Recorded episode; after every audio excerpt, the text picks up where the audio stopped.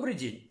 Когда, выбирая очередного кандидата на разбор, не повезло наткнуться на проект, за который не стыдно, я подумал, вот что называется повод позагибать пальцы. Оценить качество продукта не только лишь за одно присутствие любимого актера или принадлежность к определенному жанру, но по совокупности таких признаков.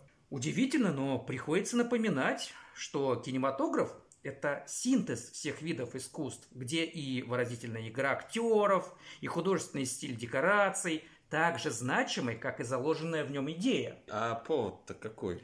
Мы сегодня хотим поговорить про отечественный сериал 22 года выпуска «Закрыть гештальт» режиссера Максима Пежемского по сценарию Дмитрия Лемешева. Позагибать пальцы – это, конечно, хорошо, но мы не уподобимся ли тем, кто, упомянув как можно больше деталей, так в итоге не скажет, о чем фильм и стоит ли на него тратить время? А об этом нельзя сказать, пока мы вообще не поговорим, что происходит в сериале и о чем он. Сюжет-то в сериале заключается в столкновении персонажа с потусторонним загробным миром или хотя бы несколькими его аспектами. И это столкновение наделяет его чем-то вроде сверхспособности – общаться с призраками, которые застряли среди живых. Я бы сказал, это не очень оригинальный концепт. Сразу вспоминается что-то похожее из зарубежных фильмов. Mm. То есть там «Сердца и души», «Призрак» с Патриком Суэйси. И это проблема. Авторы добавили что-нибудь своего? Ну что ж, присмотримся к персонажам. У нас есть достаточно приземленный, узнаваемый персонаж, которого зовут Федор, хотя чаще всего его называют Ярцев по фамилии. Его так называет жена Маша, с которой он разошелся по достаточно прозаичному предлогу отсутствия у Феди серьезного отношения к браку, к семье и работе. Это некий обман зрителя, потому что создается впечатление по первой серии, что напускное спокойствие персонажа лишь маска, которая скрывает внутреннюю неуверенность, страх ответственности, страх будущего. И поэтому ты с нетерпением ждешь развития ситуации, что изменится, когда персонаж упадет из окна и приобретет свои способности видеть мертвых?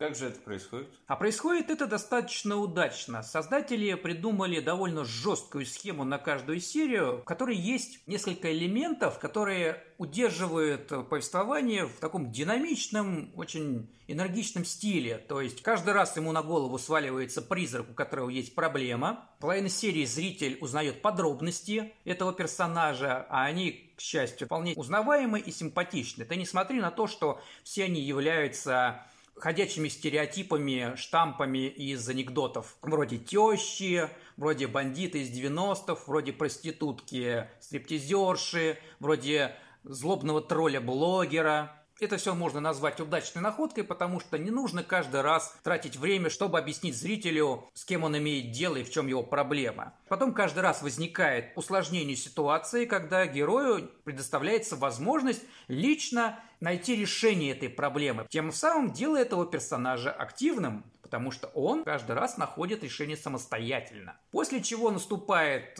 перелом в истории призрака, он решает свою проблему и наступает счастливая развязка. То есть зритель получает свои пять минут счастливых эмоций, которые вознаграждают его за просмотр каждой серии.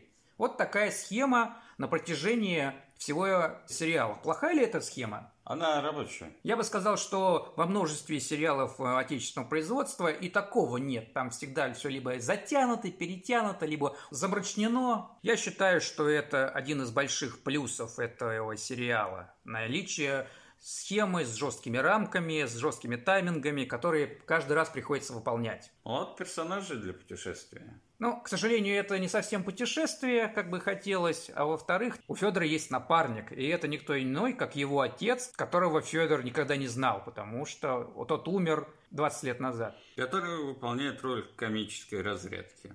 Одно другому не мешает. Он может быть и комик-релифом, и непрошенным наставником. Тем более, что сам характер этой фигуры как бы подразумевает, что разница в возрасте, а именно отец Федора моложе, чем сам Федор, делает его комичным персонажем. То есть к его советам не всегда можно прислушаться, не всегда уместно прислушаться. Надо упомянуть про жанр, в котором выполнен данный сериал. Вопреки ожиданиям, как могло показаться, это комедия. Потому что, наверное, первое, что приходит в голову, это какая-нибудь серьезная драма, рыдание, трагедии. Что с наибольшей вероятностью готов ожидать от современных российских сериалов. Насколько оправдан выбор комедии? Уместно ли шутить про горе? Что является объектом шуток? Почему люди смеются? Основа для шутки – это необычность ситуации, в которой попадает персонаж. Неправильно понятая фраза, неправильно понятый контекст. Основа для необычного поведения, нестандартного поведения – это то, что вызывает юмор. Я считаю, что столкновение с потусторонним миром, с чем-то совершенно необычным для современного обывателя является богатейшей основой для комедийного эффекта, совершенно обоснованным для такого жанра. Это как в недавно вышедшей комедии «Молодой человек»? Там в основном шутят над 20-летней молодежью, там шутят над толстыми, потому что толстые много едят. Там высмеиваются стереотипы национальностей, вроде парнишки армянина, который всегда носит с собой нож. Хотя он действительно носит нож, тем самым оправдывая этот стереотип. И в чем здесь шутка? Просто высмеивание того объекта, который вы выбрали смешным. Это не то же самое, что и неправильно понятая ситуация или слово, которое звучит одинаково непонятно в контексте, что дает повод неправильно поступить. Я считаю, считаю, это совершенно разные вещи. И в этом сериале, «Закрыть гештальт», большая часть шуток именно оправдывает свою нравственную основу, будучи достаточно безобидным и ну, я бы сказал, они в первую очередь как шутки всегда неожиданные. Шутки здесь работают в том числе на образ персонажа. Да, потому что когда персонажу бандита из 90-х задают вопрос, может, у вас за собой какие-то дела остались добрые, он отвечает, за собой я всегда смываю, тем самым показывая разницу между своим брутальным видом и детской непосредственностью, которую он сохранил в душе. Вот это вызывает добрую усмешку. Разница в ожиданиях зрителя. Здесь игра слов, ну, вполне себе безобидная и не направленная на, конкретно на кого-то, кого кто-то не любит. Мне не нравится однообразие цели, которые есть у всех усопших. Им всем нужно за что-то извиниться. Почему это было не разнообразить? Вот есть фильм «Сердце и души», в котором было аж четыре персонажа, которые оказались в схожей ситуации. И у них у всех задачи решались по-разному. Кому-то надо было вернуть марки, кому-то надо было узнать, что с ее детьми все хорошо, кому-то надо было спеть перед публикой, поборов свой страх, ну и кому-то надо было попрощаться со своим любимым. Что мешало здесь делать так же? Да, пожалуй, это придется записать недостатки фильму. Ну вот смотри, там была серия с уже упоминаемым бандитом, где Мотя посчитал, что его целью является недопущение поднятия цен на штрафы для автолюбителей. А в итоге путем на небо оказалось одобрение от приемной дочери, о котором он, в общем-то, и не вспоминал. Да, это выглядит очень небрежно. Но персонаж симпатичный. Очень. Похоже, этого было достаточно. Мне понравилась не только схема, но и попытка авторов использовать в каком-то мере волшебные сюжеты, почти сказочные. Например, в серии, где есть э, бывшая школьница, которая разбил сердце незадачливый физрук, и которая с тех пор настолько ожесточилась, что стала кидаться на каждого встреченного ею персонажа, неважно, знакомый это, сослуживец, случайный клиент или водитель такси, который везет ее на работу. И только своевременная помощь Федора, сравнимая с поцелуем прекрасного принца спящей красавицы, совершенно волшебным образом преобразовывает этого персонажа, который заново поверил и в любовь, и в то, что первая любовь была искренней или хотя бы не отвергнутой, и поэтому ничто не мешает ей нормально, доброжелательно относиться к окружающим. Я считаю, это совершенно замечательная серия, в которой впечатление от успешного разрешения этой проблемы, во-первых, было максимально приближено к центральной теме э, сериала «Закрыть гештальт», ну и наполнил меня как зрителя каким-то детским ощущением волшебства.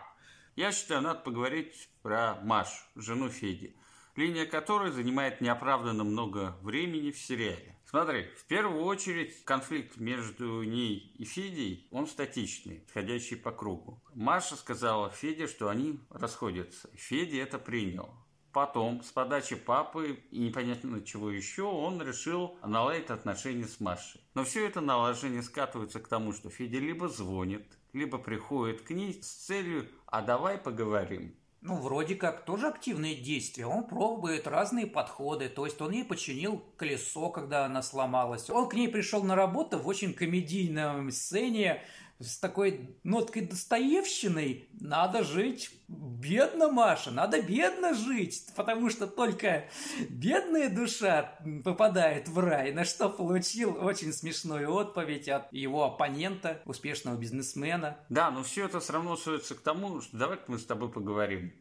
Заметь, во всех остальных линиях задачи, которые ставятся перед героем, ситуация, в которую он попадает, они куда разнообразнее почему здесь не было предпринято этого? Ведь, по сути, до самого финала, до того момента, когда Маша себе сделает грудь и ужаснется от результатов, по сути, он не получит другого подхода к решению проблемы. Ситуация усугубляется тем, что у Маши и у Феди разные установки. Федя – это тот, кто усиленно заряжается альтруизмом и помощью близким. Маша же заряжается эгоизмом. Заряжается от ее нового покровителя, который выступает, по сути, антагонистом в фильме. И, казалось бы, должна состояться обязательная сцена столкновения между Федей и этим антагонистом в борьбу за Машу. Но антагонист на схватку не явился. Узнав про грудь Маши, он просто умывает руки, сказав, ты мне больше не нужна. И в итоге заплаканная Маша падает в руки Феди, как перезрелый плод. И это, по сути, была единственная сквозная линия, которая приближалась к своей кульминации, но была срезана на подступах.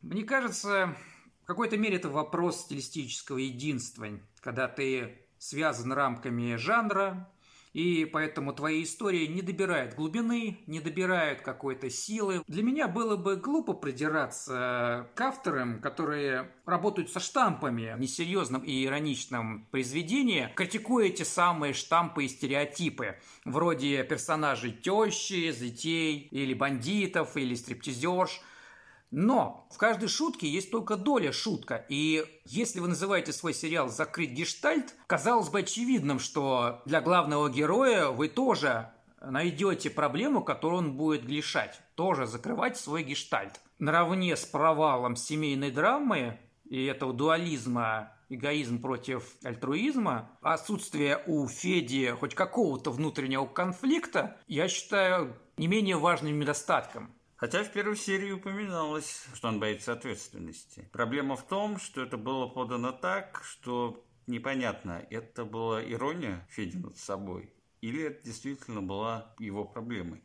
Я бы сказал, что упрек от своего отца «ты неправильно живешь» – это очень голословное заявление после всех этих полутонов, намеков. Почему бы не использовать этого персонажа, раз уж вы его заявили и раз уж вы его протащили через весь сериал? В других фильмах на этом сделали бы центральный акцент. Раз персонаж боится ответственности, наверное, от того, что он вырос без отца, который мог бы сообщить ему эту важную мысль через свои поступки, через свои отношения, то есть задать это э, направление развития. И вот ты ему встретился, но из-за того, что отец объяснил, кто он такой практически сразу, это лишило Феде очень мощного переживания в конце истории, фактически катарсиса, очищающего, когда он бы осознал, кто все это время являлся рядом с ним, когда он бы исчез повторно. А, я считаю, что здесь совершенно фатальное обкрадывание зрителя, лишение его той очищительной эмоции, которую мог бы испытывать в результате просмотра этого фильма.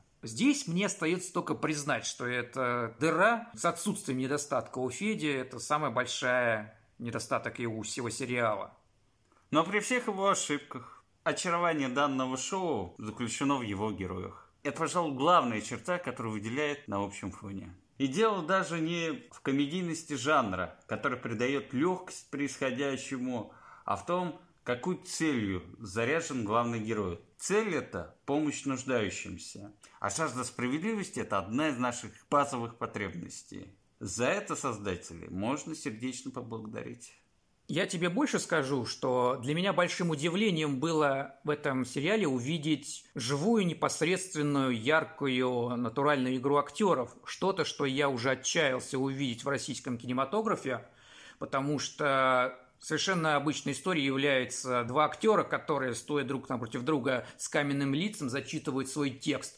Ну, а здесь актеры отыгрывают ситуацию, в которой помещены их персонажи, отыгрывают с удовольствием. Я бы только за это дал два плюса этому сериалу. За то, что впервые за долгое время я увидел то, что является нормой для голливудского или для советского кинематографа, но только не для нынешнего российского. Данных персонажей управляет то, что все они хотят быть счастливыми, ну или хотя бы перестать страдать. И это вроде бы делает их полезным для зрителя. Просто у них нет самого главного – времени, чтобы осознать пагубность своего поведения, своих поступков, своего отношения к окружающим. К счастью для зрителя, этот архетип, идея некой кармической справедливости или загробного воздаяния, работает независимо от намерений авторов и просто – за счет многократного повторения одной и той же схемы идея доходит до зрителя. Какая идея? Помогать людям – это хорошо, потому что это, в конце концов, воздастся тебе самому. На этом у нас все. Надеюсь, разбор был полезен. До новых встреч!